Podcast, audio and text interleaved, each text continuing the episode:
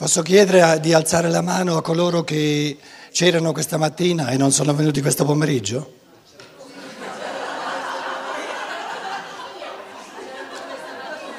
Un sacco di gente ha alzato la mano. Posso chiedere a coloro che stanno ancora facendo siesta di smettere di fare la siesta e di darsi una svegliatina?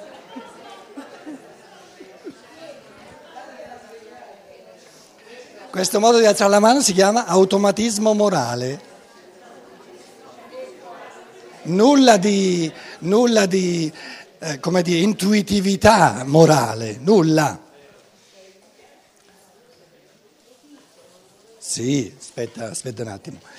Ehm, allora, visto che siamo più o meno tanti quanti questa stamattina, ho dimenticato questa mattina di eh, presentarvi Capire il karma, adesso abbiamo le edizioni Rudolf Steiner a Milano, una cosa che si rispetta.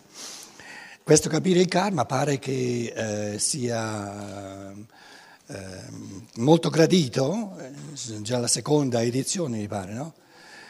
5 euro, quindi ehm, come dire, lo vedete che è difficile, è molto difficile, ehm, come dire, anche soltanto rendere percepibile la scienza dello spirito. Predicarla non si può, buttarla giù del gozzo non si può, si tratta di renderla percepibile, già far questo è difficile. Quindi abbiamo bisogno di persone che eh, spendendo 5 euro, che poi è una cosa proprio modesta, magari la, la, la, la facciano, la rendano percepibile a 5 amici, a 10 amici, a 100 amici, non c'è limite eh, diciamo, andando in su. Allora sì che si diffonde la scienza dello spirito. Quindi questo probabilmente capire il karma lo conoscevate già. Nuovo in assoluto, questo l'anima, il titolo mi piace, succinto, l'anima. Fondamenti di psicologia. Sono quattro conferenze che Steiner tenne allora all'occasione della riunione annuale della società teosofica a quei tempi e di anno in anno si proponeva di eh, esporre dei temi fondamentali dicendo cose fondamentali. Quindi sono le cose più fondamentali che la scienza dello spirito, Rudolf Steiner, ha da dire sui fenomeni dell'anima, cosa importantissima per tutti, ovviamente.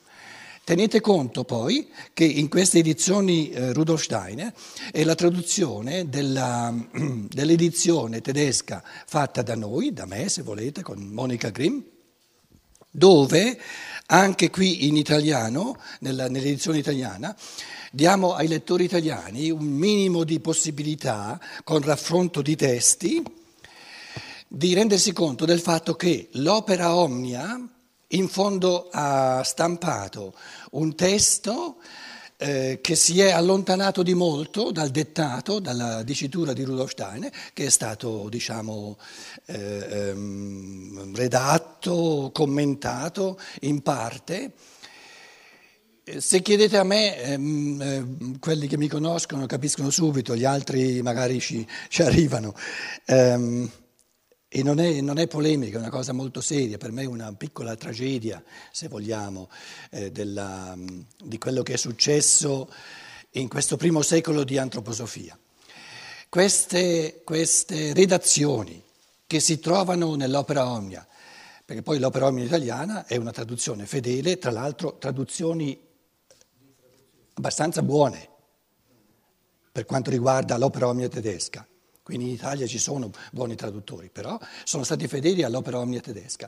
Ora, l'opera omnia tedesca, di cui vi sto dicendo che interi volumi, se volete la metà dell'opera omnia, è stata straredatta, se chiedete a me di, di, dirvi il succo di quello che è successo, vi dirò, devo dirvi che il detto di Steiner, che stando alla complessità delle cose, alla novità delle cose, deve essere sincero, schietto e semplice, è stato, permettetemi la categoria, per me è quella più giusta, del tutto imborghesito, infronzolato, e attraverso questo imborghesimento di fare un tedesco più bello, semiletterario, lo spirito è cambiato, è, è tutto un altro spirito.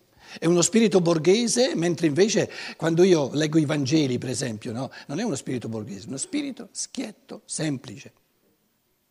E son, son, sono due grosse differenze. La, la grossa differenza è che ciò che io chiamo borghese, la forma diventa perlomeno altrettanto importante del contenuto, se non a volte più importante del contenuto. E questo eh, stravisa eh, la cosa. Invece nella dicitura, eh, nel modo di esprimersi di Stein, perché adesso abbiamo scoperto, abbiamo, abbiamo, qualcuno ha fatto foto di, di, di, diciamo, di eh, anche di manoscritti di allora, scritti allora, 150.000 fotocopie, fotografie, fotografie e quindi possiamo dimostrare, e ci sono qui anche nel testo italiano, ci sono delle, delle foto eh, che, che, vi dimostrano come è stato redatto, per esempio questa, per chi sa il tedesco lo vede, è stato proprio cambiato, eh, cancellato, aggiunto, eccetera. paragrafi interi eh, semplicemente aggiunti. Um, Vi riassumo cose per me molto complesse, per chi fosse interessato, ma lo siamo tutti interessati. Eh, è successo lo stesso fenomeno che è successo duemila anni fa. Il, questo, questo, spirito del Cristo è stato dato, eh, da prima naturalmente non può, non può essere dato a tutta, a tutta l'umanità di primo acchito ci sono, e Steiner doveva rivolgersi a questi teosofi, antroposofi, che erano quelli soli che, che avevano voglia di sentirlo, altrimenti non, non, non riceveva, eh, non, non avrebbe avuto un luogo dove esporre l'antroposofia e darla all'umanità. C'è una parabola nei Vangeli che eh, esprime diciamo, la legge evolutiva dello spirito della libertà, che è lo spirito di cui ci stiamo occupando. Quindi quello che voi chiamate Cristo, per me è lo spirito della libertà. La parola Cristo ci crea più problemi di quanti ne risolve. Io sarei, sarei proprio del tutto d'accordo che questa parola almeno 50 anni venisse proibita, con una multa di 50.000 euro a chi la usa. Soltanto allora andiamo un po' avanti. Perché, perché, eh, con la parola che crea rappresentazioni del tutto opposte del tutto diverse continuiamo a, a, a capito? Allora, eh, una parabola del Logos, il Logos racconta una parabola e dice, c'è stato le nozze del figlio del re, che poi eh, il figlio del re è lo spirito umano, che fa le nozze con l'anima umana, quindi l'anima umana trova finalmente eh, lo spirito individualizzato, l'io, e c'erano degli invitati a nozze. Gli invitati a nozze, i primi invitati, quali erano? Quelli che culturalmente avrebbero avuto maggiormente, eh, eh, come dire, capacità o strumenti per capirlo e per, per, per fa, prenderlo in mano e poi proporlo a tutti. Quindi gli invitati di allora erano dentro al popolo ebraico, perché tutto il popolo ebraico era, stato, era sorto nell'umanità proprio per il, la divinità del popolo ebraico, si chiama io sono. Yahweh significa in ebraico io sono. Ve lo scrivo in ebraico. Yahweh. Quattro lettere. Io sono. Quindi è chiaro che questo io sono, questo spirito della libertà individualizzata, che adesso porta tutte le forze dell'io sono dentro la terra, dentro all'umanità, si rivolge come primi mm, recipienti e portatori al, al popolo ebraico. La parabola dice gli, gli invitati a nozze avevano altre cose da fare. Uno aveva da vendere i buoi, da comprare i buoi, l'altro aveva da, da, da sposarsi, eccetera, eccetera, eccetera. Vi ricorderete la... E allora il, il re disse, eh, mandò i servi e disse, adesso andate di nuovo e invitate tutti quanti. Quindi con l'antroposofia è successo lo stesso. Steiner doveva rivolgersi a coloro che avevano, eh, avrebbero avuto presupposti maggiori per capirla e poi darla all'umanità. No? Questi qui vi riassumo cose molto complesse, concedo a persone qui in sala che sono eh, addette ai lavori di, di non essere d'accordo con me. Non presuppongo mai che l'ascoltatore sia d'accordo con me, però questo mi dà la libertà di dire cosa io penso.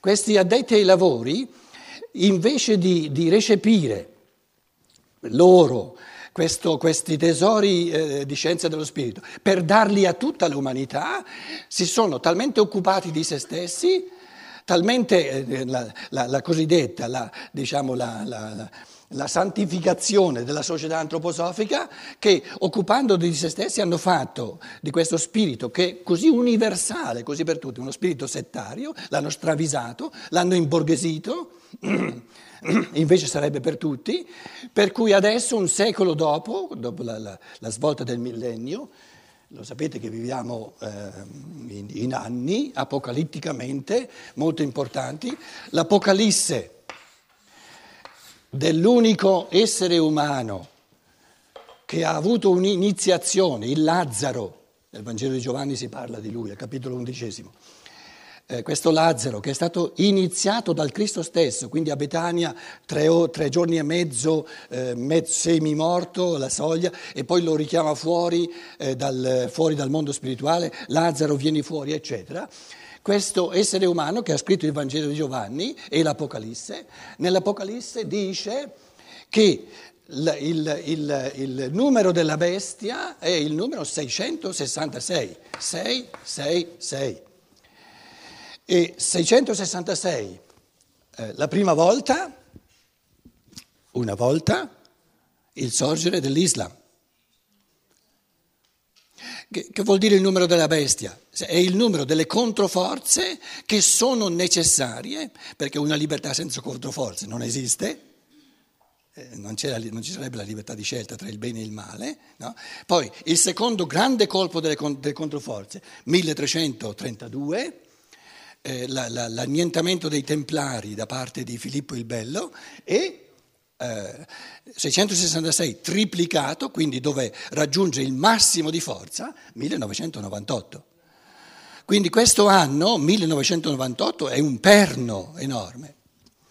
E chi non ha dormito, se ci fosse qualcuno che non ha dormito, si è ben reso conto cosa è successo attorno a questo anno.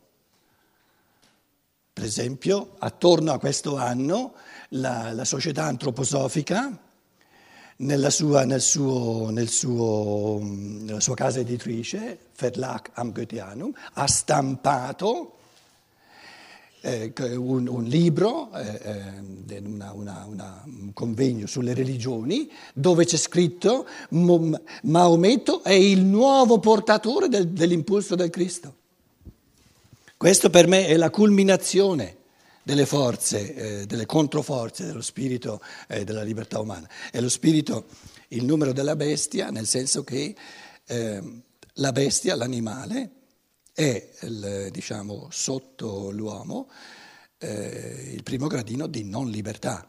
Quindi il, il, il, numero della bestia sono quelle forze spirituali che portano via all'uomo eh, la libertà. Il darwinismo che, che, presenta l'essere umano come un animale superiore fa parte di queste controforze. Fa parte, per definire l'uomo come un animale superiore è proprio andare in direzione della bestia. Che poi la bestia sia superiore o inferiore, no, no, no, non cambia molto, l'importante è che man- manca la libertà. Quindi adesso a questo punto qui si tratta di, di di prendere via da questi invitati, che sarebbero stati gli antroposofi, le prime tre generazioni, che avrebbero fa- dovuto far di tutto per, rendere, per, per, presentare l'universalità di questo impulso, che invece si sono, si sono rivolti tutti su se stessi, a, a rendersi pochi e belli, e più, più, più, siamo pochi e più siamo belli, e esoterismi, eccetera, eccetera. E gli altri, gli altri poveri scalmanati eh, ce ne vorranno ancora almeno due o tre vite prima che siano al punto da poter avere accesso all'antroposofia. Quindi questo profondo disdegno degli esseri umani comuni, anziché eh, onorare lo spirito del pensare, la capacità di pensare presente al 100% in ogni essere umano, crea all'inizio del nuovo millennio la necessità evolutiva di riprendere questo impulso, di ripulirlo da questi imborghesimenti, da questi travisamenti di spirito, ritornando alla fonte genuina e di offrirlo a tutta l'umanità. Gli invitati all'antroposofia, come dice il Vangelo nella parabola, sono oggi tutti gli esseri umani. Quindi eh, Eh, questo è un esempio, se, se, tocca a voi, tocca a ognuno poi rendersi conto. In tedesco il, il volume è molto più lungo, sono oltre 300 pagine, perché facciamo, abbiamo dato tre versioni eh, di tutte e quattro le conferenze. Ci sono tre versioni fondamentali. Ah, qui c'è, aspettate, c'è la, l'opera Omnia, c'è la terza versione. Qualcuno si ricorda la pagina dove c'erano le parole, il numero di parole? Eccola qua. Allora, la prima versione, che è quella che usiamo noi, 18.600 vocaboli, 18.600 virgola. La seconda di Mathilde Scholl, di cui abbiamo tutto il manoscritto scritto a mano, tra l'altro, è una prima, eh, una primo, un primo allargamento, un primo, una prima redazione, da 18.000 a 21.500 parole. E la, diciamo, la versione dell'opera Omnia, che è poi quella tradotta in italiano, 30.500. Quindi da una, da una, diciamo, da una, da una versione di 18.000 a una di 600 a una di 30.000, quindi è quasi raddoppiato. Quella di 18.000 è quella che ti sei servito tu? No, di 18.000 sì, è questa. E se uno, se avete il tempo e la voglia, paragonate pure, noi abbiamo soltanto da guadagnare. L'unica arma di Dorna nei nostri confronti è di ignorarci, perché nel momento in cui cominciassero a prenderci sul serio avrebbero proprio da, da sparire, avrebbero da sparire e la, la, la, la Nachlassverwaltung praticamente ha chiuso i battenti, non pubblica più nulla di Steiner.